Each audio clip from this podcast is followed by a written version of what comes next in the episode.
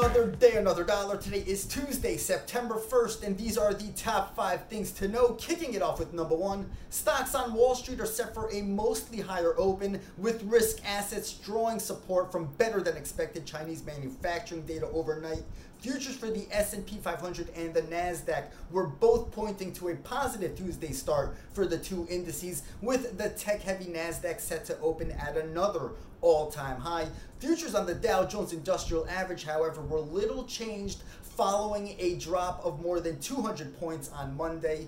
Overall, though, the S&P gained 7% last month to notch its best August performance since 1986, while the Dow posted a gain of around 8%, its biggest August uh, increase since 1984. So overall, it was a party on Wall Street last uh, uh, last month. We'll see if that continues into September. Historically, what is a weak month uh, for stocks. On to number two, helping boost sentiment in the tech space. Shares of Zoom Video are up more than 25% in early trade after the company reported blowout second quarter earnings numbers. Revenue grew 355% uh, from the same period a month earlier. Uh, it also raised its full year guidance by a significant amount. Uh, excluding the pre market moves, Zoom shares are up almost 340% so far this year, making it uh, perhaps the biggest winner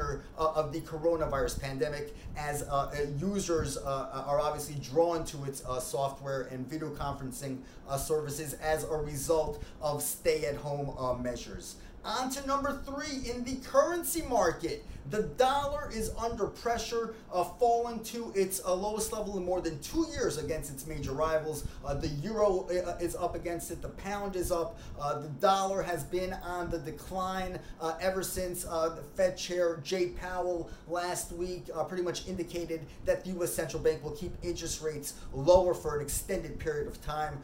the dollar ended August lower for the fourth straight month. Its longest losing streak since 2017.